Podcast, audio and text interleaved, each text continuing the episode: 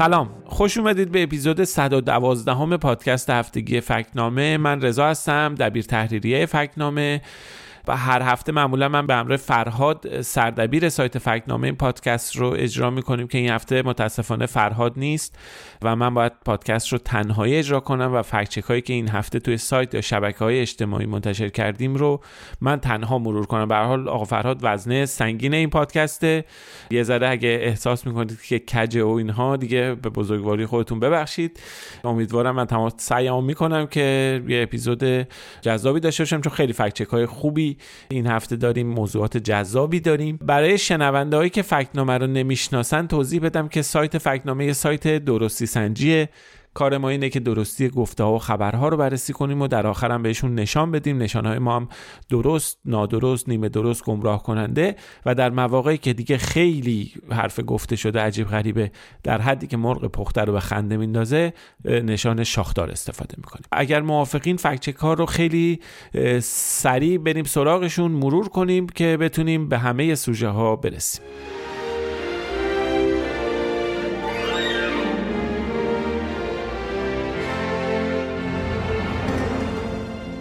یکی از سوژه های اصلی ما این هفته شاید بتونیم بگیم سوژه اول اون پرونده ایه که خب با نام خانه اصفهان معروفه. حتما این خبر رو خبرهای مربوط به این پرونده رو توی شبکه های اجتماعی رسانه ها و اخبار شنیدین.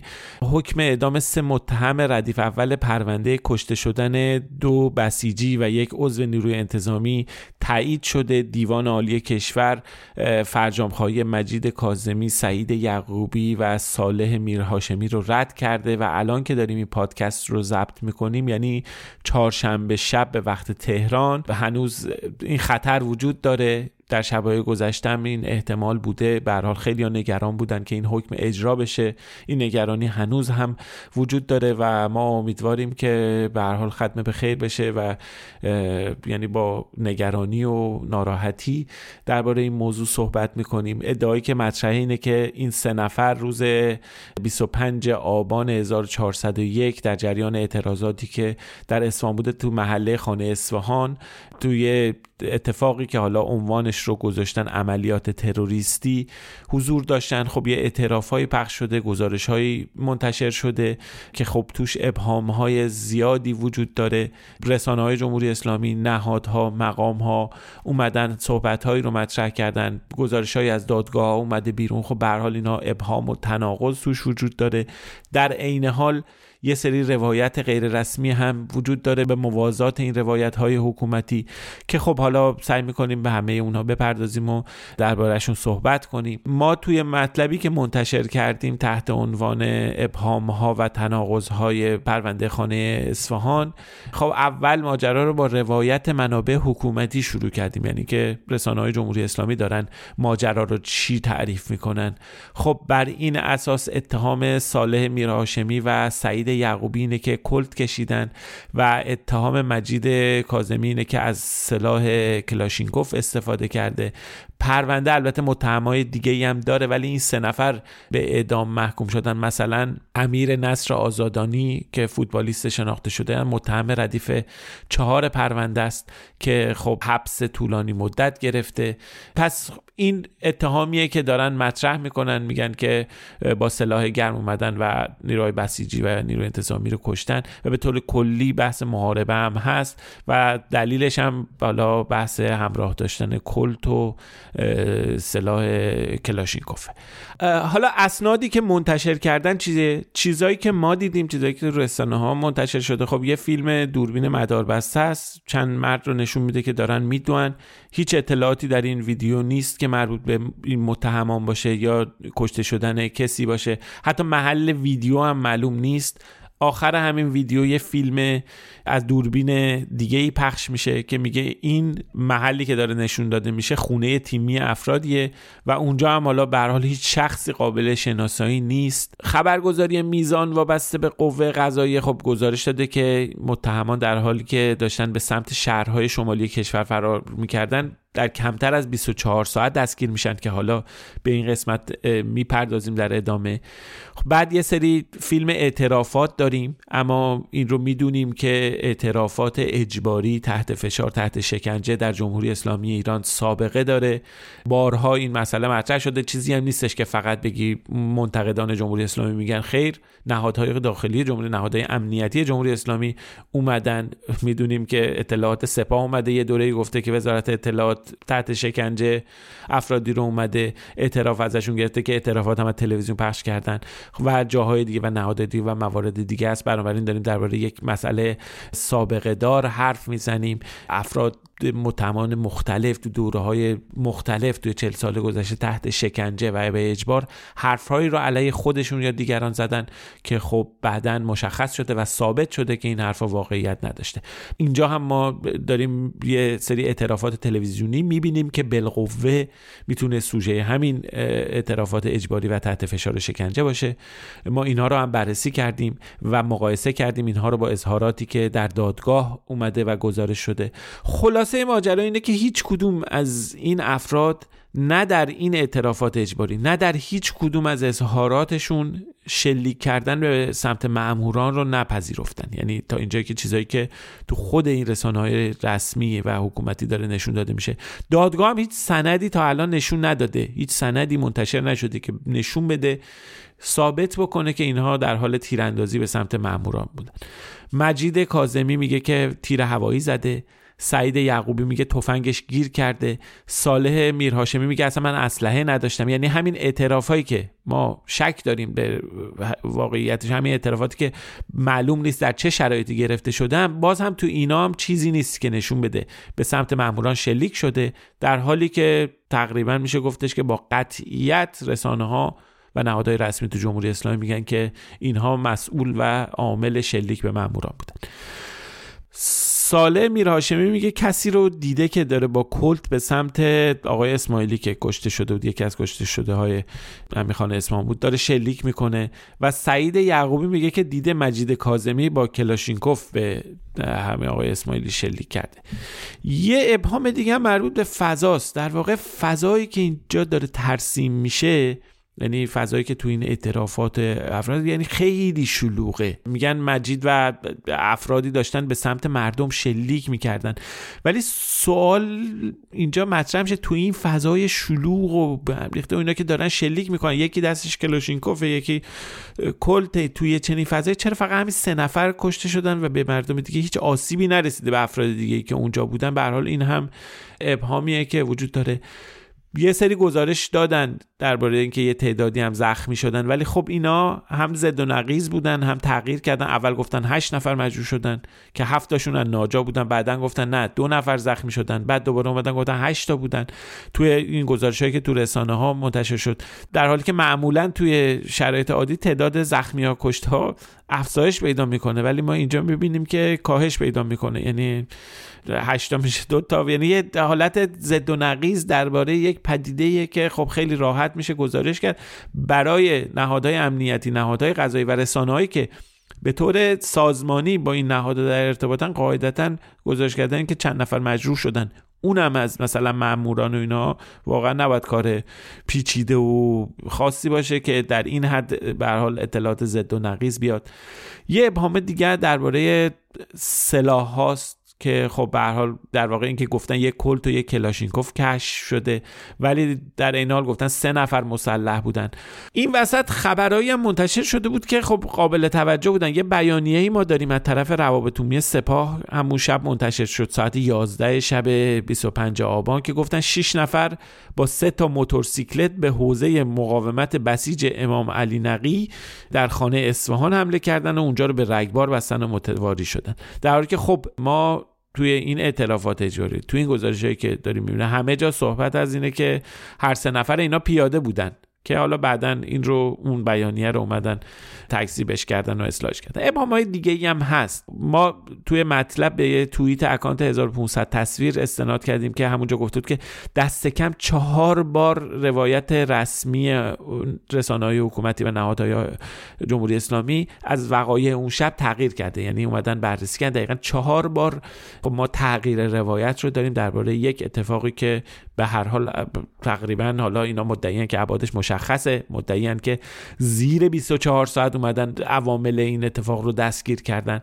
ولی فرمانده سپاه صاحب و زمان اصفهان دو روز بعد از این اتفاق یعنی روز 27 آبان در مراسم تشییع پیکر کشته شده میاد وعده میده که ما حتما اینا رو دستگیر خواهیم کرد. یعنی انگار مثلا بیخبره اونم در شرایطی که این اتفاق در حوزه کاری این آقا افتاده تو اصفهانه. در حالی که مدعیان که زیر 24 ساعت اومدن اینا رو دستگیر کردن بازداشتشون کردن بعد وقت فرض کنیم که فرمانده سپاه صاحب الزمان اونجا این بیخبره که چه اتفاقی افتاده و اومده میاد وعده میده که ما, ما اینها رو دستگیر خواهیم کرد. بعدم اصلا حالا چه دلیل و لزومی داشته که چنین چیزی محرمانه بمونه؟ چرا همون اول در واقع اعلام نمیشه بازداشت متهمانه اینا که با این اطمینان و با این قطعیت که اومدن بازداشت کردن که فیلم برداری کردن و نمی‌دونم مدعیان که یه چنین اتفاقاتی افتاده. بعدش هم اصلا هیچ خبری منتشر نمیشه تا چهار روز بعدش. یعنی 29 آبانه که در واقع خبر رو اعلام می‌کنن به صورت رسمی و میگن که یه چنین اتفاقی افتاده. فیلمی هم که دستگیری دارن بخش می‌کنن نشون میدن. اون هم مبهمه نشون میده که یه فردی در حالی که دستش بسته است توی رخت خواب داره دستگیر میشه. خیلی ها اومدن به این نشون دادن که یعنی انگار فیلم رو اومدن بازی دارن می‌کنن. انگار فیلم کاملا ساختگی مربوط به چیز دیگه است. ولی به هر حال این هیچ توضیح دیگه ای درباره این موضوع ندادن. خیلی باستاب داشته. یه عکس فتوشاپی هم بوده این وسط که منتشر شده که اینم خیلی باستاب داشته. خیلی بهش اشاره کردن. این توی فیلم اعترافات جدیدم بود. عکسی از ساله میرهاشمی منتشر کردن و خیلی ناشیانه یه کلاشینکوف رو فتوشاپ کردن روی دستش.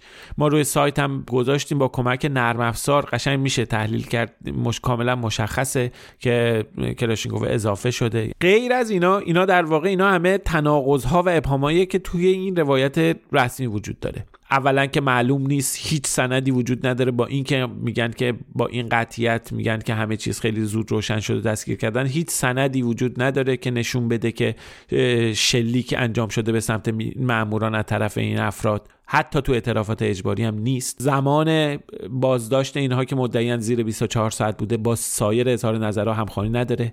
روایت های اولیه به شدت تغییر کرده. اون فضایی که ترسیم شده با اتفاقاتی که افتاده و دارن میگن هم خونی نداره اون شلوغ بلوغی و زخمی شدن افراد و اینها.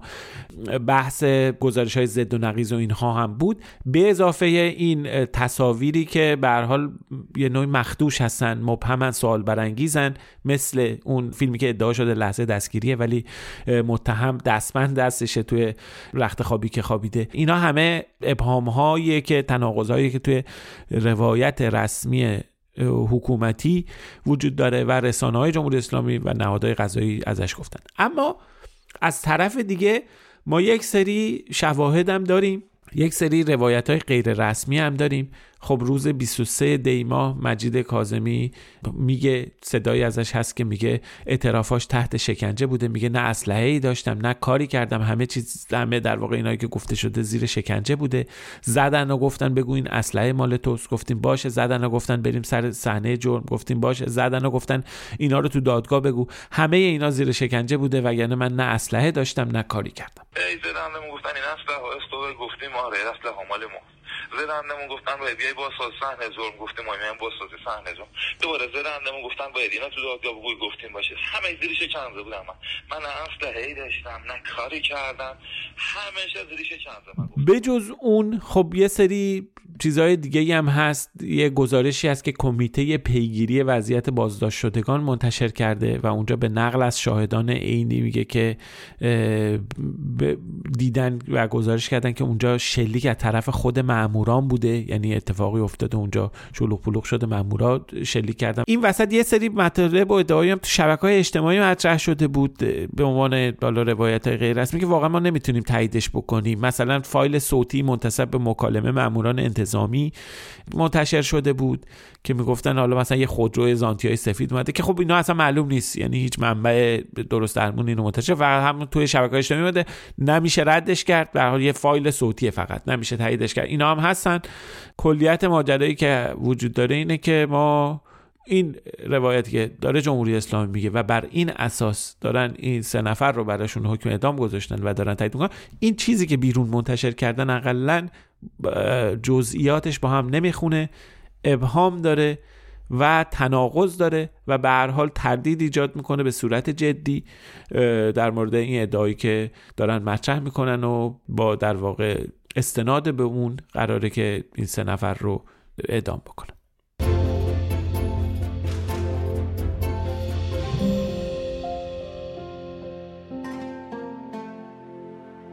قبل از اینکه بریم فکت چک بعدی رو انجام بدیم آقا افشین به من گفتش که من کلاشنیکوف درسته. من هی گفتم کلاشینکوف و به حال پیشا پیش یعنی قبل از اینکه کامنت بذارید و چیز بکنید من معذرت بخوام همینجا توی صفحه ویکیپدیای فارسی البته نوشته کلاشینکوف ولی فقط عنوانشه. تو بقیه همش نوشته کلاشنیکوف. و اسم اون آقایی هم که اصلا این تفنگ درست کرده ظاهرا کلاشنیکوفه دیگه. یعنی من اشتباه گفتم. به حال ببخشید این رو اصلاح بکنم همینجا و بریم سراغ فکچک بعدی. خب ما دو تا فکچک این هفته داریم. به روال هفته های گذشته مرتبط با هجاب هستن. یکی از طرف آقای عزت الله زرقامیه وزیر میراث فرهنگی و گردشگری یکی از طرف وزارت ارشاد یکی درباره گردشگری و حجاب یکی درباره تولستوی و حجابه که حالا بهش می‌پردازیم. خیلی قصه بامزه داره. واقعا جای فرهاد برای این قسمت تولستوی شغلا خالیه. خب با زرقامی شروع بکنیم. آقای زرقامی وزیر میراث فرنگی و گردشگری که پیشتر رئیس سازمان صدا و سیما هم بوده معاون وزیر ارشاد هم بوده. آقای زرقامی مصاحبه کرده و توی این مصاحبه گفته که گردشگران خارج قانون حجاب در جمهوری اسلامی رو پذیرفتن و ما مشکلی از این بابت نداریم. کسی هم مشکلی نداره و میان حجابشون رو رعایت می‌کنن رو سرشون رو سرش می‌کنن. تازه فان هم دارن. یعنی چیز هم هست براشون جنبه با مزه هم داره. عکس هم می‌گیرن سلفی هم می‌گیرن. خب این حرف ظاهرا درسته. بله گردشگران خارجی که به ایران میان هجاب رو میپذیرن. اما بدون این حرف بدون اشاره به اینکه بگیم در واقع به اشاره به پدیده منحصر به فرد هجاب اجباری در ایران و اینکه بگیم اینایی که میان تو ایران مجبورن که هجاب رو بپذیرن گمراه کنن است دیگه. به حال هر کی که پاش رو می‌ذاره توی ایران تحت حکومت جمهوری اسلامی مجبوره که اجاب رو سرش بکنه و هر زنی که در واقع میاد داخل ایران چه ایرانی باشه چه خارجی باشه و این پدیده واقعا منحصر به فرد در تمام دنیا. ما به غیر از جمهوری اسلامی ایران در افغانستان بعد از روی کار اومدن طالبان همه هجاب اجباری داریم اما حتی طالبان هم برای زنان خارجی این هجاب رو اجباری نکرده. این یه دونه مورد فقط مخصوص ایرانه و در جای دیگه دنیا هم که اصلا دیگه هجاب اجباری در حد ملی در حد کشور اصلا نداریم یه چیز پدیده منحصر اما حالا به هر حال ما توی این مطلبی که منتشر کردیم این فکچکی که منتشر کردیم اومدیم به این مسئله هم اشاره کردیم که حالا صرف نظر از این بحث هجاب اجباری و اینها این تعداد گردشگران خارجی که میان به ایران انقدر تعدادشون کمه در مقابل اون گردشگران خارجی که نمیان تو ایران به خاطر حالا شرایط خاصی که ایران داره که اصلا قابل محاسبه نیست. میشه گفتش که چیزی محسوب نمیشه. گردشگران به طور مشخص منظورمون گردشگرانی که به قصد تفریح سیاحتی میان ایران. خب گزارشی ما نداریم سندی نداریم که بیایم بگیم آقا آمارگیری شده بررسی شده مطالعه شده. دلیل انصراف گردشگران خارجی از سفر تفریح به ایران چیه؟ اما خب می‌تونیم بگیم خب به حال شرایط خاص ایرانه. می‌تونه نگرانی از امنیتی باشه که برای گردشگران به وجود میاد. خب نمونه ما داریم بازداشت هایی که انجام میشه. کسایی که اومدن به درد سر افتادن از قدیم از دهه هفتاد دهه 80 دهه 90 که قصلا خیلی زیاده. یعنی خودش موضوع یه گزارش تحقیق گزارش آماری گزارش داده محوره. ما ممنوعیت مشروبات الکلی رو هم تو ایران داریم. به هر حال خب خیلی موثره. قبلا سفیر روسیه هم گفته بود اینو سفیر روسیه که خب شهرونداش قاعدتا خیلی نگرانی امنیتی زیادی نباید داشته باشن. به حال کشور دوست و برادر که حالا مشکلی براشون به وجود نمیاد. اما گفته بود که آقا اینجا حجاب اجباری و مشروبات الکلی باعث میشه گردشگران روس اصلا تمایلی نداشته باشن که بیان ایران و ایران رو ببینن. اما خب به هر حال حجاب اجباری هم که سر جای خودش اینها به هر حال می‌تونه اینجور بگیم که به اینها می‌تونن جزء دلایل اصلی سفر نکردن به ایران باشن وگرنه ایران روی کاغذ یکی از بهترین مقاصد گردشگری دنیاست. از نظر جزء ده تا کشور اول جهان از نظر میراث فرهنگی و جاذبه گردشگری به حال یونسکو اینو داره اعلام می‌کنه. به غیر از اون ما یه سری فکت هم داریم. این رو می‌دونیم که زنان خیلی نقش موثری دارند در سفرهای فرهنگی سیاحتی. طبق حالا تحقیقاتی که انجام شده 80 درصد سفرهای فرهنگی سیاحتی جهان توسط زنان برنامه ریزی میشه و 75 درصد گردشگران همین توریست های فرهنگی سیاحتی جهان زن هستن. اما طبق آمارای رسمی تو ایران نه تنها این نسبت برقرار نیست بلکه کاملا برعکسه. یعنی حالا این البته آمار کل مسافران خارجی که به ایران میان. 75 درصدشون مردن 25 درصد زن. یعنی برعکس اون چیزی که نسبتی که در دنیا وجود داره. خب این هم دوباره یه چیزیه که شاهدیه که نشون میده می‌تونه حجاب نقش موثر و تعیین کننده ای داشته باشه. به حال ما اینا رو گذاشتیم کنار هم دیگه. یه سری به آمارهای به ترکیب گردشگران خارجی تو آمارهای رسمی ایران اشاره کردیم که 90 درصد گردشگران خارجی هستن از کشورهای افغانستان، عراق، ترکیه و آذربایجان میان. عمدتا هم هدف کسب و کار و خرید و دید و بازدید خویشاوندان و درمان و زیارت و ایناست که خب خیلی از اینا ممکنه اصلا همینجوری حجاب هم داشته باشن تو کشور خودشون. به حال کشور مسلمون هستن. البته مقایسه حجاب اجباری با حجاب اختیاری چیزی. ولی خب این افراد ممکنه واقعا مشکلی هم نداشته باشن خیلی هاشون یعنی اون حجاب اختیاری که محل زندگی خودشون دارن اینجا هم دلشون می‌خواد داشته باشن. اما این مسئله اعمال حجاب اجباری در ایران درسته که هر کی وارد ایران میشه مجبوره که بپذیره و این کار رو انجام بده اما یک واقعیتیه که اگر به دلایلش به اتفاقات منحصر به فردی که داره میفته اشاره نشه در واقع میشه گفتش که مسئله گمراه کننده خیر گردشگری مشکل داره گردشگری ایران واقعا با حجاب مشکل داره گردشگران خارجی با حجاب مشکل دارن و اینکه حالا یه تعداد اندکی میان و مجبورن حجاب سرشون بکنن اگر این کارو می‌کنن به معنی نیست که پذیرفتن و هیچ مشکلی وجود نداره. خب ما به این حرف آقای زرقامی نشانه گمراه کننده دادیم.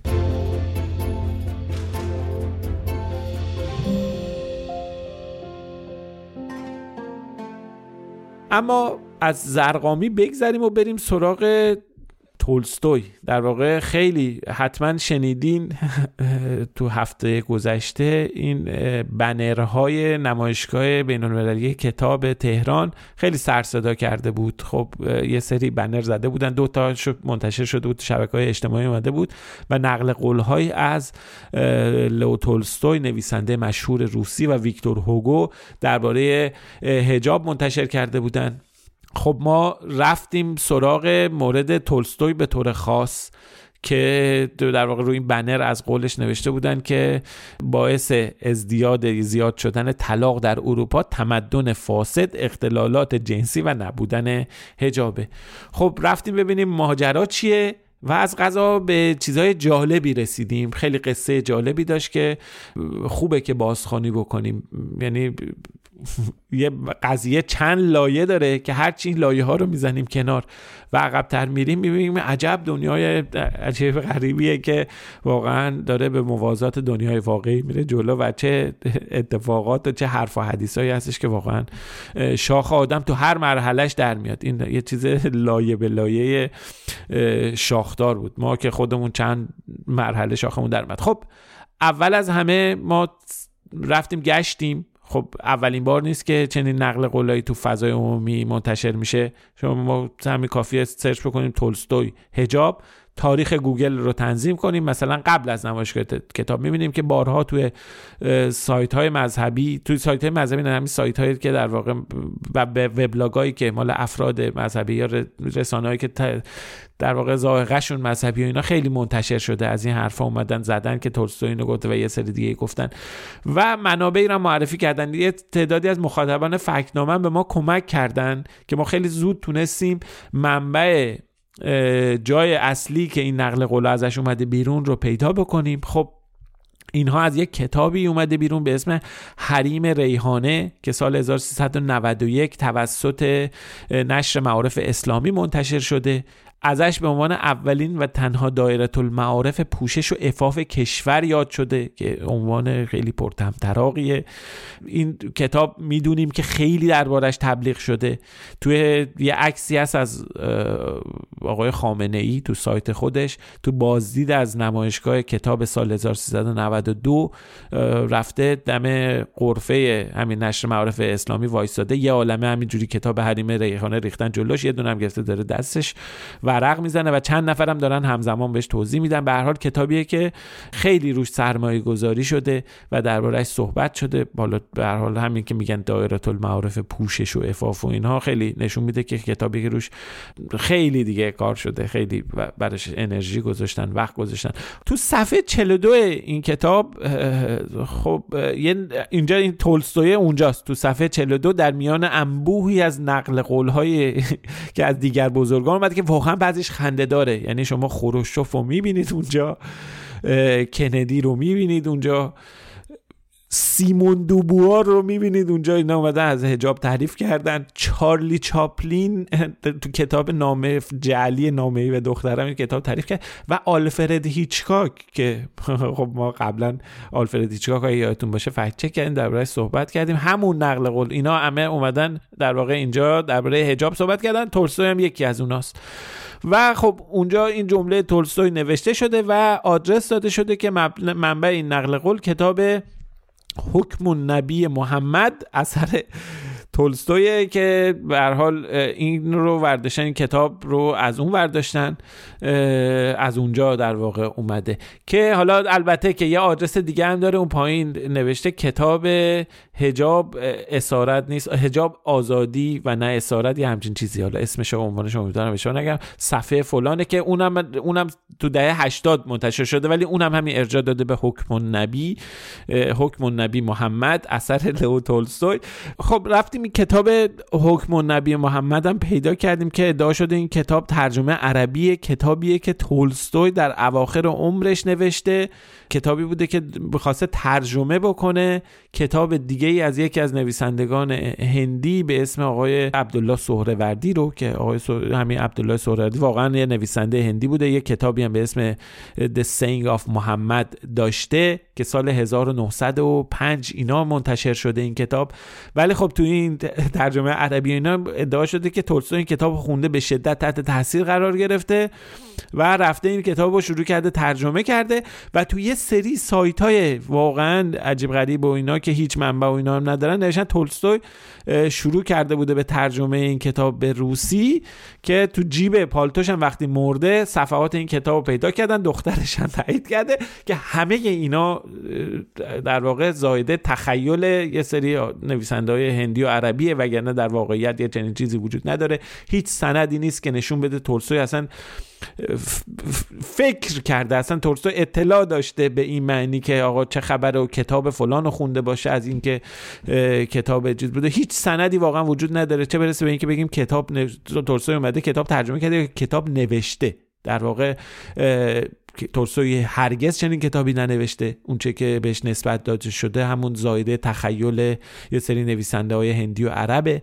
اما یه مرحله از این باید جلوتر بریم. حتی این جعلی که انجام شده جعل در این جعل یعنی اون چیزی که اومدن ترجمه کردن از عربی به فارسی هم درست نیست. یعنی اونم دستکاری شده است. این هجاب رو اومدن به اونم اضافه کردن و اینا تو اون نسخه عربی ترسو اصلا جایی به هجاب اشاره نکرده. اونم در واقع چیزیه که برداشت کرده نویسنده عرب مترجم عرب اون کتاب جعلی که اومده و تولستوی اینجا مثلا درباره طلاق و فساد و اینا گفته لابد هجاب رو هم منظور داشته که اینو اومدن توی ترجمه فارسی گفتن چنین گفت تولستوی و در واقع اینو نسبت دادن به تولستوی. یعنی یه جوری جعل در جعله. که حالا یکی کامنت گذاشته بود نوشته بود جعل مرکب. توی توییتر فکنامه نوشته بود اینو میشه گفتش که جعل مرکب بوده. یا یک نفر دیگه یک کامنت با مزه دیگه من خوندم نوشته بودش که این حکایت تولستوی اینا حکایت خسن و حسین هر سه دختران معاویه بودن. یعنی همش آره غلطن در غلط. ولی خب به حال ما می‌بینیم که این روایت جعلی این جعل مرکب این در واقع مطلب بی اساس اومده رفته توی کتاب عنوان دایره المعارف پوشش و افاف گرفته رفته منتشر شده یه عالمه روش تبلیغ شده هزینه شده خامنه ای رفته ازش بازدید کرده به چاپ نمی‌دونم چندم رسیده.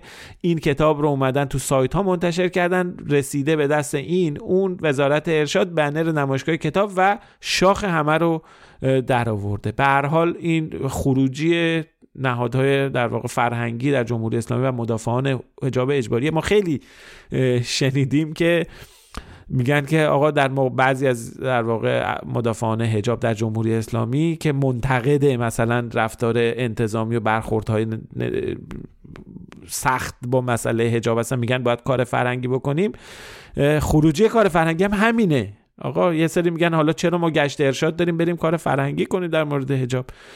خب ما می‌بینیم خروجی کار فرهنگی هم درباره حجاب اجباری همینه. اینکه شما بیا یه پدیده فرهنگی مذهبی که در مناطق و در در واقع فرهنگ های خاصی در جهان بهش در واقع مطرح هستش مسئله حجاب رو. و به صورت خاص و منحصر به فرد در یک نقطه خاصی از جهان داره به صورت اجباری اعمال میشه به تمام زنان یک سرزمین به اسم ایران. اینو بخوای بیای تعمیمش بدی. بگی آقا نه یه چنین قضیه در جاهای دیگه هم هست. بقیه هم دارند. یعنی بقیه هم مسئله حجاب دارن. میشه نمونهش همون مطالب جعلی و داستانهای عجیب غریبی که درباره رعایت حجاب تو دانشگاه می‌گفتن. یا اینکه بگی آقا تمام اندیشمندان بزرگ جهان اومدن درباره یه چنین پدیده اومدن صحبت کردن و همه تحت تاثیر قرار گرفتن. تولستوی حالش بد شده با شده کتابش زده زمین و یهو بعد اصلا شایع شده و تولستوی مسلمون شده و از این چیزا رو حالا شما برید ببینید سرچ بکنید. احتمالا دیدین تو روزهای گذشته تو شبکه اجتماعی زیاد بحثش مطرح به حال اینا میشه کار فرهنگی که دارن می‌کنن برای مسئله حجاب. تازه فرض محال آقا تولستوی و چارلی چاپلین و آلفرد هیچکاک و سیمون دوبار اومده باشن بگن حجاب خوبه. بعدش چی؟ این چه توجه آیا این سال پیش هر کی ممکنه یکی شما بری یه جمله پیدا بکنی از یک اندیشمندی در قرن فلان از بردهداری هم حمایت کرده باشه؟ آیا این توجیه میشه که بیا از حجاب دفاع بکنید توی حجاب اجباری دفاع بکنید توی شرایط حاضر توی قرن 21 سال 2023 میلادی سال 1402 واقعا تو این موقعیت یه چنین چیزایی میشه به اینا استناد کرد. ولی به هر حال یه اتفاق عجیب غریبه. و واقعا یکی از شاخدارهای کلاسیکی بود که ما دادیم به این گفته. جای فرهاد خالی بود که بیشتر صحبت بکنیم. آقا فرهاد اگر بود حتما حالا می‌تونستیم با هم دیگه گپ بزنیم درباره که اصلا کلا خب این چیزا چقدر جالبه. این گشتنی که ما میریم. یکی از واقعا لطفای فکت چکینگ اینه که ما یه چیزی رو که میریم دنبالش دنبال منبع میگردیم. یعنی قبل از اینکه بخوایم بریم یک مسئله رو به صورت سلبی ردش بکنیم واقعا روی کرده ایجابی میریم میگیم مثلا بگیم آقا نه مثلا توی تولستوی چنین جمله توی دایره المعارف نه رفتیم بگردیم این کجا اومده؟ قصهش چیه؟ بعد واقعا می‌رسیم به چیزهای مختلف. قبلا هم رسیدیم. ما قبلا هم یه سری فکت های با مزه از این سری داشتیم. مثلا اگه یادتون باشه تو قسمت های الان یادم نیست. قسمت چندم اپیزود چندم پادکست بود یادم نیست. ولی ما قبلا مفصل بحث کردیم. واقعا توی سایت های رسمی جمهوری اسلامی مثل خبرگزاری تصنیم و باشگاه خبرنگاران جوان و صدا سیما و کتاب های درسی و اینها اومده بودن و یه چنین مطالبی منتشر کردن درباره کشف لوح سلیمان که توش به پنجتن آل عبا اشاره شده. که اونا هم خب خب منطق و عقل و همه اینا قوانین فیزیک نشون میده که نمی‌تونه یه چنین چیزی واقعیت داشته باشه. ولی ما اونم رفتیم یادمه که رفتیم دنبالش گشتیم رسیدیم به چه اتفاقات بامزه ای که یک نفری آخوندی سال 1300 و 1340 رفته بوده هند. اونجا نشسته یه موقعی یه تخیلی کرد یه داستان تخیلی نوشته به اسم کتاب شده کتاب پیامبران و علی و اون اومده تبدیل شده به فکت و که تو همون کتاب اصلا خیلی جالب بود. تو همون کتاب یه آثار خیلی چیز یعنی نشانه های آشکاری وجود داشت که کل این یه داستان تخیلی ولی این اومده تبدیل میشه به فکت تبدیل میشه به یک سندی که میان بهش استناد می‌کنن و میان به عنوان یک مطلب خیلی جدی تو رسانه ها منتشر می‌کنن به هر حال قصه قصه جالبی بود. ما به شاخدار دادیم و خیلی راضیم از این شاخداری که دادیم و از این فکت که انجام دادیم.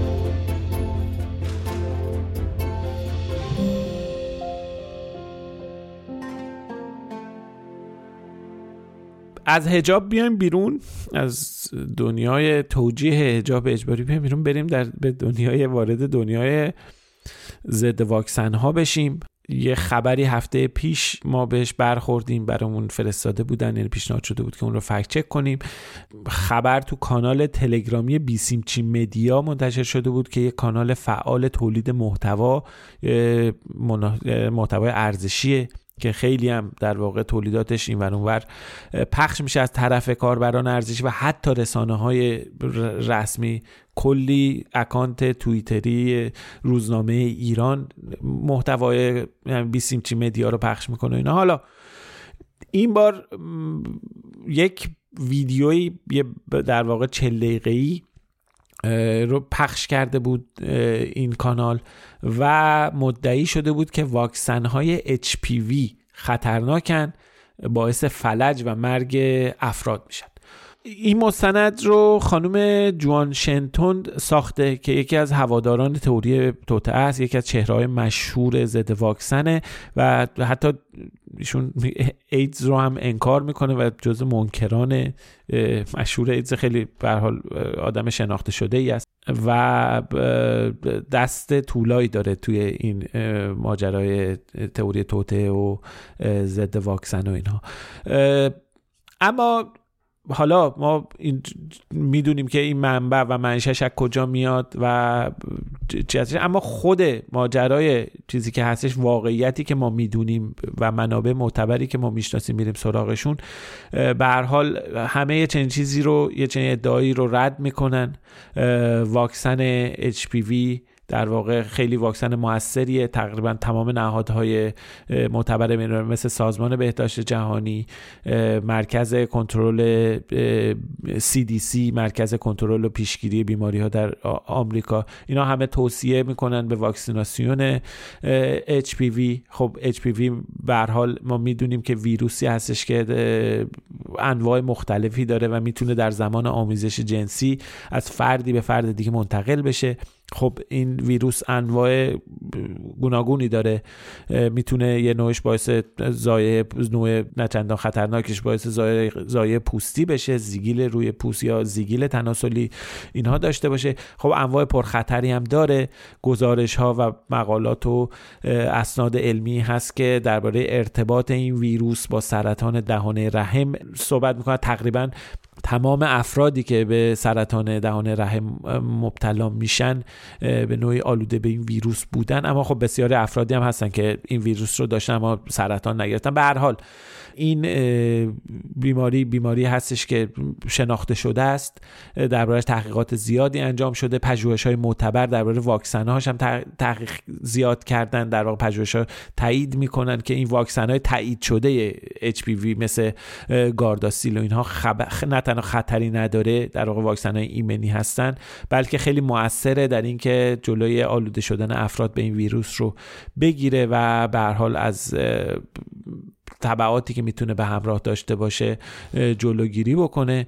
و البته ما در مقاله لینک در واقع منابعی که بهشون استناد کردیم و منابعی که در این مورد هستن مفید هستن رو گذاشتیم. مثلا مرکز سرطان امدی اندرسون دانشگاه تگزاس.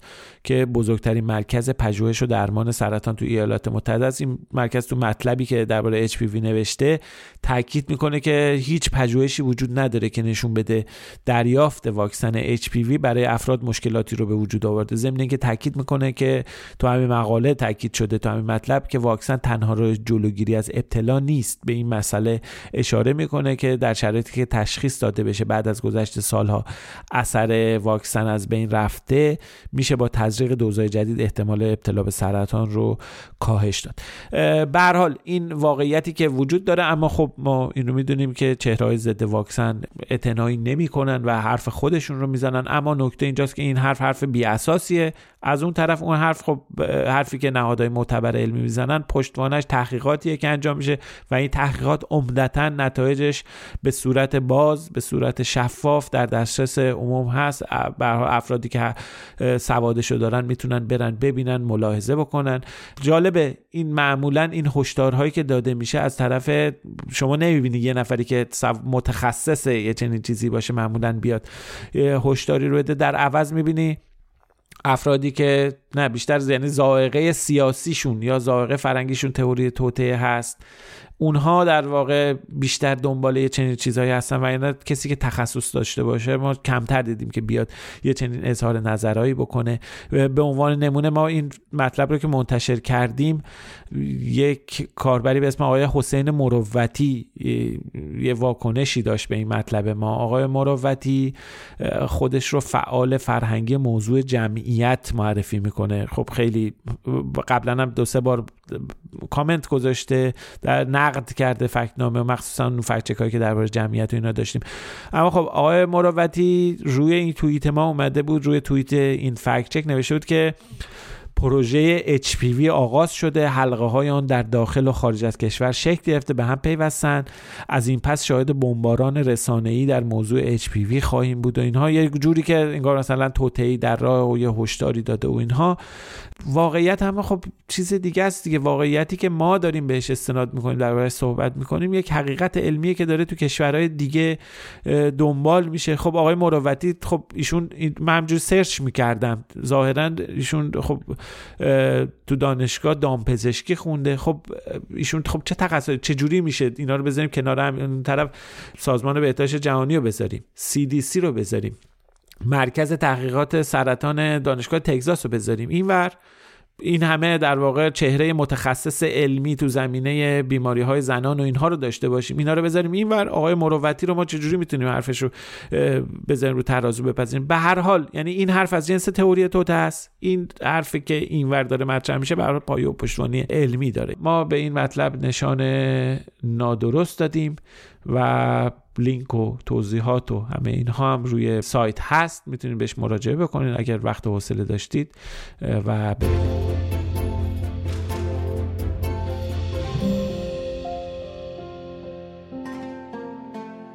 خب فکچک دیگه ای که ما این هفته منتشر کردیم مطلبی بود درباره زمستان سخت.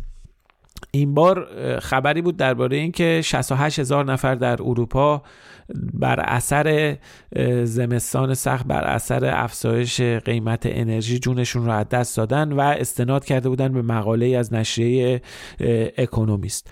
خب ما قبلا درباره زمستان سخت مطلب زیاد منتشر کردیم. مطلب دو سه تا منتشر کردیم. توی پادکست هم توضیح دادیم.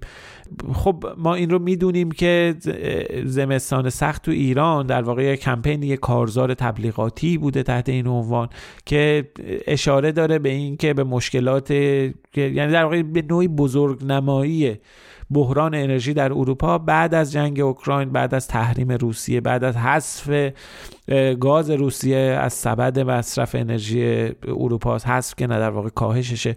ما قبلا اومدیم مقاله منتشر کردیم با استناد به داده های خود یوروستات خود داده های اتحادیه اروپا. سعی کردیم ابعاد این بحران رو ترسیم بکنیم. به هر حال مصرف اومده پایین ولی اروپا بحران رو گذروند.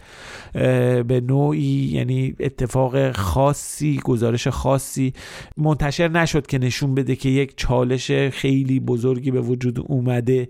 مصرف کم شد. گرمای نسبی هوا هم گفتن یکی از دلایلشه. یه سری سیاست هایی برای جایگزینی انرژی روسیه هم در اروپا انجام شد. برای تو اون مطلب مفصل ما نوشتیم. تو این پادکست هم دربارهش توضیح دادیم. این بار اما مقاله در نشریه اکونومیست منتشر شده که تو این مقاله نویسندگان مقاله بر اساس مدل سازی برآورد کردن که 68 هزار نفر در اروپا سال گذشته بر اثر افزایش قیمت انرژی جونشون رو از دست دادن. خب خیلی واقعیت اینه که خیلی ما تعجب کردیم از دیدن این مطلب. هیچ توضیح زیادی هم درباره جزئیات این مدل سازی نیست. چیزی که ما می‌دونیم اینه که دوره در واقع آمار مرگ و میر اروپا در یک دوره زمانی در فاصله چند رو توی سال گذشته گرفتن در فاصله نوامبر تا فوریه. یعنی در واقع پاییز و زمستون سال 2022 رو گرفتن و این رو مقایسه کردن با میانگین آمار پنج سال قبلش. خب به این نتیجه رسیدن که 149 هزار مورد مرگ افزایش پیدا کرده و بعد اومدن بر اساس مدلی که واقعا نمی‌دونیم که جزئیاتش چی بوده مبناش چی بوده اونها برآورد کردن که 68 هزار مرگ بر اثر افزایش قیمت انرژی بوده. 60 هزار مرگ بر اثر کرونا بوده و 21 هزار مرگ هم حالا نسبت دادن به عوامل دیگه. ولی از اون طرف هم اکونومیست یک نشریه معتبره ما قبلا به اکونومیست شده که ارجا بدیم. گزارش های اینجوری هم زیاد منتشر می‌کنه. به حال یه هیئت تحریریه هم دارن که استاندارد داره. احتمالا چیز همینجوری هم و دستشون سعی می‌کنن که در نره. یعنی جای معتبری هستش دیگه خلاصه. ما با اینکه تردید داشتیم نسبت به این موضوع با اینکه تردید داشتیم نسبت به اینکه یافته های مقاله در واقع این مدل سازی چقدر می‌تونه درست باشه. ولی به اعتبار اینکه به حال ما قبلا هم ارجا دادیم بازم در واقع این رو به عنوان یک منبع معتبر در نظر گرفتیم و به این گزاره که اکونومیست یه چنین چیزی رو مطرح کرده نشان نیمه درست دادیم. نیمه درست هم به این دلیل که به حال صحبت برآورده در صورتی که اغلب مطالبی که حالا طرفداران جمهوری اسلامی منتشر کرده بودن این بود که به طور قطعی 68 هزار نفر جونشون رو به خاطر مصرف انرژی از دست دادن. ولی اصلا یعنی چی که گرون شدن انرژی 68 هزار نفر مردن؟ یخ کردن سرما خوردن سکته کردن مثلا یا قبضاشون چیز بوده حالشون بد شده. کلا یه ذره عجیب غریبه دیگه. این مطلب کلا این نوع مدل سازی من این حالا نظر شخصی میگم. الان آقا فرهاد اگه بود احتمالا می‌گفت نظر شخصی تو دونه ولی کلا مدل سازی بر اساس آمار مرگ و و افزایش آمار مرگ و میر خیلی چیز محکمی نیست دیگه. ما قبلا در مورد کرونا هم داشتیم.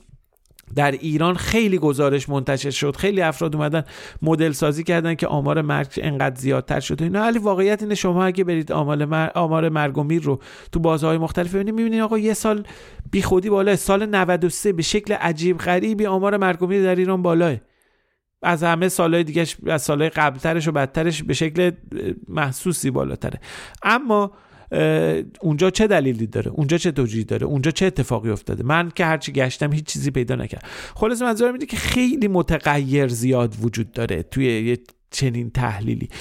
اما حالا صرف نظر از همه اینها این حالا میگم نظر شخصی من بود ولی صرف نظر از همه اینها این گزارش تو اکونومیست منتشر شده. ولو اینکه مبهم ابهام وجود داره در موردش ولو اینکه ما نمی‌دونیم که مدل سازیش چجوری بوده جزئیاتش رو خبر نداریم. اینا البته بقیه مقالاتی هم که منتشر میشه مدل سازی داره هیچ وقت یه مجله نمیاد جزئیات مثلا مدل سازی ها رو منتشر بکنه. اما به هر حال این مجله مجله معتبریه و چنین چیزی درش منتشر شده و ما هم خلاصه به این ما به این در واقع نشان نیمه درست دادیم. خیلی هم بهمون نقد شد اون مطلب که منتشر شد. من همین قبل از اینکه بیام برای ضبط پادکست کامنت های اینستاگرام رو داشتم نگاه می‌کردم. خیلی نوشته این باید گمراه کننده باشه. این به حال درست نمی‌تونه باشه این نادرسته فلان اینا. ولی صرف نظر از اینکه ما چی احساس می‌کنیم چی می‌دونیم ولی ما چیزی که داریم اینه که این در واقع توی اون نشریه با این اعتبار و با این توضیحات منتشر شده و ما دیگه نشان دیگه ای نداشتیم به جز این نشان نیمه درست. اگه می‌خواستیم نشان دیگه ای بدیم در معرض این قرار می‌گرفتیم که داریم در واقع بی طرفیمون ندارد واقعا یعنی باید کاملا فکت چکینگ خونسا باشه و در یه چنین شرایط خونسایی باید از همین نشان استفاده می‌کردیم.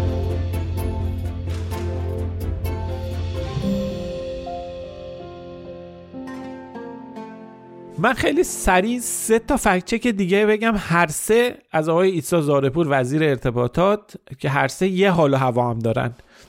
اینا رو خیلی سریع مرور بکنیم روز 20 اردیبهشت 1402 آقای زارپور در حاشیه جلسه هیئت دولت میگه بیش از 90 درصد تعاملات پیام رسانی کاربران با یکدیگر و در داخل کشور و پیام رسانای داخلی هم به بلوغ کافی برای خدمت رسانی به مردم رسیدن. خب ما به این نشان گمراه کننده دادیم. اولا که معلوم نیست این عدد از کجا اومده این 90 درصد چجوری محاسبه شده در واقع چه کسری از چه چیزیه.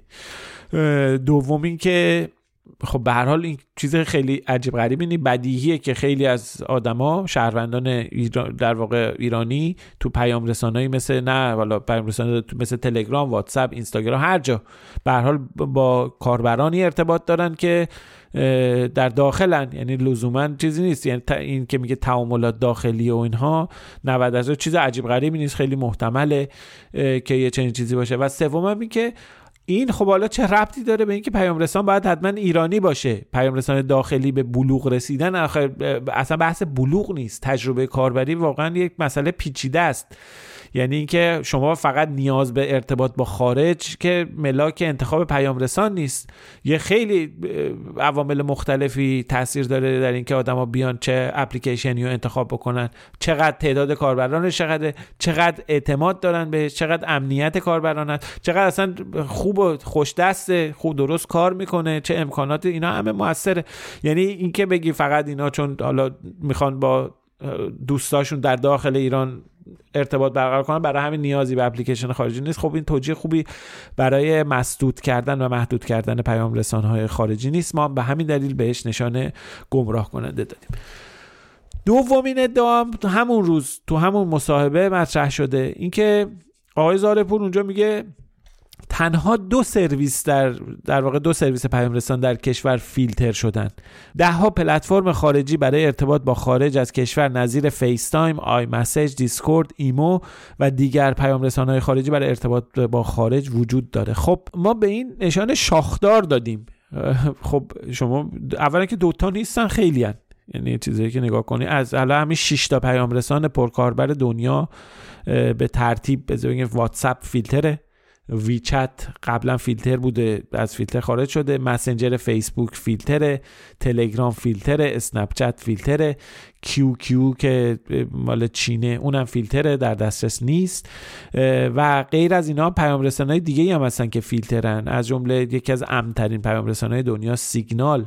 که اون حالا نه تنها فیلتره که فروشگاه های اپلیکیشن داخلی هم مثلا از عرضه‌ش ممنوع شدن. گفتن حق ندارین اون رو عرضه کنین. اسکایپ هست که هی فیلتر میشه هی ورش میدارن.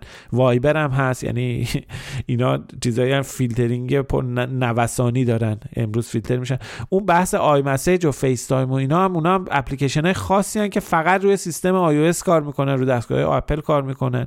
که اونم از اون طرف رجیستری مدل چیز یعنی گوشی آی آیفون و اینا رو متوقف کردن و ورودش رو ممنوع کردن.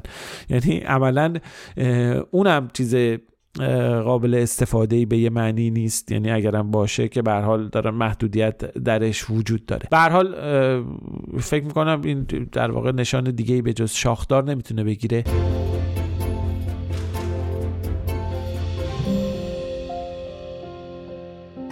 خب ادعای سوم در واقع گفته ای هستش که پنج روز بعد آقای زارپور دوباره مطرح می‌کنه. اونجا میگه که بر اساس درباره سرعت اینترنت همراه میگه بر اساس گزارش مراجع جهانی اسپید تست در یک سال گذشته سرعت اینترنت همراه حدود 50 درصد و اینترنت ثابت حدود 10 درصد بیشتر شده.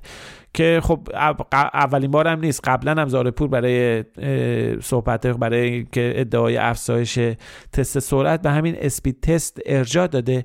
اما نکته اینه که این اسپید تست اندازه سرعت اینترنت رو اندازه نمی‌گیره بلکه متوسط سرعت تبادل داده ها رو توی شبکه ملی اطلاعات چیزی که الان وجود داره اون شبکه داخلی داره اندازه گیری می‌کنه. چیزی که سرعتش زیاد شده اینترنت ملیه. وگرنه اینترنت واقعی اینترنت جهانی خب خیلی گزارش های زیادی ما میشنیم اختلال که خیلی زیاد روش هستش ولی گزارش که واقعا پدر آدم در میاد که یه دونه سایت معمولی رو بخواد باز کنه. یعنی واقعیت یه چنین چیزیه. که خب این مطلب هم نشان گمراه کننده گرفت. اما میشه این سه تا مطلب رو از خیلی جهات هم شبیه همدیگه دونست. یعنی ما وزیر ارتباطات اومده در فاصله پنج روز سه تا ادعا رو مطرح کرده.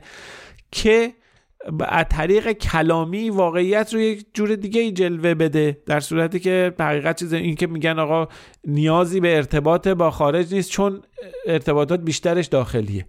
یعنی اینکه اینو بیایم در توجیه فلان. بعد بگه که فقط دو تا پیام رسان فیلتر شده. در صورتی خب واقعیت مسلمی که همه هم می‌دونن اینه که تعداد چیزای فیلتر شده خیلی زیاده. و بعد بگه سرعت اینترنت خیلی افزایش پیدا کرده یک و برابر شده. که خب اینم در واقع به تجربه آدمایی که دارن از اینترنت در ایران به سختی استفاده می‌کنن یک واقعا امر بدیهی و روشنه. یعنی سه تا نکته بدیهی و روشن رو ایشون اومده با در واقع یه نوعی پیچوندن فکتا و در واقع عوض کردن و جمله بندی سعی کرده جور دیگه جلوه بده در حالی که واقعیت کاملا روشنه و تردیدی درش وجود نداره.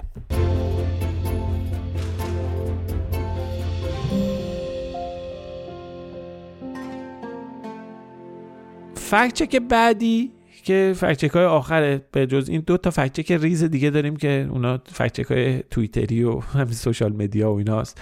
این فکت چکی که روی سایت منتشر کردیم فکت چر آخری هستش که روی سایت منتشر کردیم هفته گذشته ادعای وزیر اقتصاد درباره انتشار گزارش های آماری آقای خاندوزی که سخنگوی اقتصادی دولت هم هست توی مصاحبه اعلام کرد که دولت به هیچ عنوان بنایی برای حبس آمار و ارقام رسمی از مردم و فعالان اقتصادی ندارد. تمام. در واقع با قطعیت یه چنین ادعایی رو مطرح کرد. اما خب شواهد قرائن چیز دیگه است. خب این در واکنش به تاخیر مرکز آمار ایران در انتشار آمار تورمه که خیلی ابهام ایجاد کرده بود خیلی انتقاد ایجاد کرده بود. خب ما می‌دونیم که سال 1402 رو رهبر جمهوری اسلامی به عنوان سال مهار تورم معرفی کرده در سالی که به نظر میسه که تورم داره به یه سمت سوی میره که واقعا سابقه نداشته در این همه سال پربحران و این همه سال تورم های شدید داره وضعیت بدتر میشه. به هر حال خیلی ابهام وجود داره خیلی گمان زنی کردن که توقف انتشار آمار تورم توسط مرکز آمار به نوعی در واقع یه جور تاخیر برای دستکاری در اعداد و ارقام برای اینکه به حال یه مقداری تعدیل بکنن باشه. تردید در واقع ایجاد شد درباره سلامت آمارهایی که گزارش های مرکز آمار که این تردید قبلا هم وجود داشته. یک اختلاف بسیار بسیار بزرگ و چشمگیر. همیشه آمار گزارش مرکز آمار با مرکز با بانک مرکزی بوده که همیشه تردید ایجاد کرده نسبت به این سلامت آمار رسمی. به حال اما اتفاقی که افتاده اینکه حالا توجیهی که می‌کنن آقای خاندوزی هم بهش اشاره کرده این بوده که مرکز آمار اومده سال پایه رو عوض کرده تو آمار تورم. یعنی قیمت ها رو به نسبت اون سالی که میسنجن. قبلا خب سال 95 سال پایه بود. گفته که حالا الان اومدن مرکز آمار گفته که ما سال پایه رو بردیم 1400 به خاطر همین تاخیر بوده. خب قبلا هیچ اینقدر طول نمی‌کشید تغییر سال پایه. اما غیر از اون سال پایه رو که عوض کردن نه تنها تغییر اتفاق افتاد یعنی 48 روز طول کشید تا آمار تورم اسفند ماه منتشر بشه به نسبت به روال معمول. نه تنها یه چنین تخیلی اتفاق بلکه کل گزارش تورم هم آب رفت. یعنی همیشه گزارش هایی که 17 18 صفحه بودند گزارش معمولا گزارش های ماهانه تورم مرکز آمار 18 صفحه بود. این گزارش ها شد دو صفحه یه سری عدد کلی. دیگه تو شما اون دیتا ها و داده های ریز رو نمی‌بینی. و این امکان راستی آزمایی عدد و رقم ها رو از بین می‌بره. چون شما دیگه می‌تونی عدد رو راحت ضرب و تقسیم کنی ببینی اینا با هم می‌خونن یا نمی‌خونن. عددهای سال گذشته رو ببینی. اختلاف عدد رقم ها رو مشاهده بکنی. اتفاقا یه کار جالبی هم کردن بی بی سی فارسی هم یه مطلبی منتشر کرد که این تغییر سال پایه چجوری منجر به این شد که نرخ تورم سال 1401 از تورم سال 1374 بیشتر نشه که در واقع نگن رکورد تورم. تو همون سالی که خامنه ای اسمشو گذاشت مهار تورم رکورد تاریخ تورم در ایران شکسته شد. یه چنین ابهامی هم به وجود داره.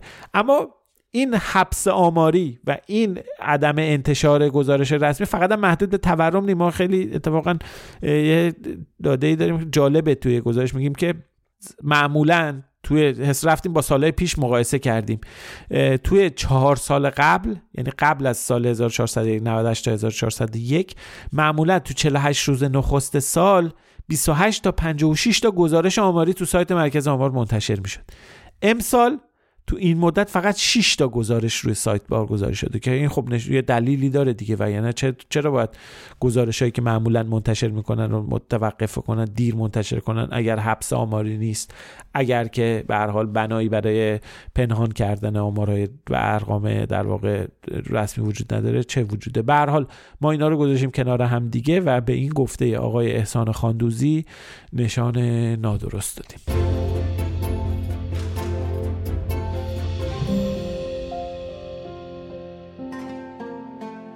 این دوتا فکچه که آخرم خیلی زود بگم خیلی سریع بگم و از حضور شما مرخص بشم. خب یکی شایعه درگذشت جورج سوروس رئیس بنیاد جامعه باز بود که یکی از شخصیت های محبوب شاید بشه گفت یکی محبوب ترین شخصیت های تئوری توده است خیلی علاقه دارن افراد با گرایش های مختلف توی یعنی ایرانیان که گرایش های مختلف سیاسی دارن به جورج سوروس خیلی علاقه دارن به عنوان یک نفری که داره کارهای مخفیانه انجام میده هدایت می‌کنه به سمت خب شایع شد که در اثر حمله قلبی درگذشته که خب این شایعه صحت نداشت. خود آقای سروس تکذیبش کرد. البته این شایعه توی شبکه های اجتماعی خارجی در واقع انگلیسی زبان اول اومد و بعد با تاخیر به شبکه اجتماعی فارسی زبان رسید. اما به رسید. ما هم خیلی در واقع تصویر منتشر کردیم توی شبکه های اجتماعی نوشتیم که این شایعه صحت نداره. خبر بعدی در واقع فکت چک بعدی فکت چکی بودش که بازم مربوط هوش مصنوعی بود. و این بار شایعه تغییر در واقع مربوط به مدیر عامل توییتر که ایلان ماسک گفته بود عوض میشه و یه خانومی میاد. خب اسمشو نگفته بود و تو این فاصله یه تصویری اومده بودن که با هوش مصنوعی ساخته بودن از یه خانومی که پستانهای خیلی بزرگی داشت. خب گذاشته بودن و بعد شایع کرده بودن که این مدیر عامل تازه توییتره. این صحت نداشت. این اکثر رو در واقع با هوش مصنوعی ساخته بودن. یه اصلا صفحه خاص داره. یه دونه صفحه تو توییتر یه اکانت توییتری هست. یک عالمه تصاویر ساخته با همین هوش مصنوعی با همین مضمون. خب این تصاویر خیلی دست زیاد چرخیده. توی شبکه های اجتماعی اتفاقا ترکیه به عنوان وزیر جدید بهداشت ژاپن در واقع منتشر شده بود که واقعیت نداشت. خب همون موقع که ما داشتیم این فکت چک در واقع اینو داشتیم فکت چک می‌کردیم همون موقع ایلان ماسک هم توییت زد و گفت مدیر عامل جدید توییتر لیندا یاکارینوه که عکسش هم در واقع گذاشتیم. دو تا عکس رو گذاشتیم. اگر دیده باشید در واقع یه طرف عکس این خانم هوش مصنوعی یه طرف هم عکس لیندا یاکارینو یه روی یکیش عکس در واقع علامت تایید زدیم که ایشون عکس واقعی این یکی عکس ساخت هوش مصنوعیه که به هر حال اینو توی شبکه اجتماعی خیلی بازخورد زیادی داشت. زیاد ریتوییت شد. خیلی در واقع دیده شد دیگه. این فکت چک هم زیاد دیده شد.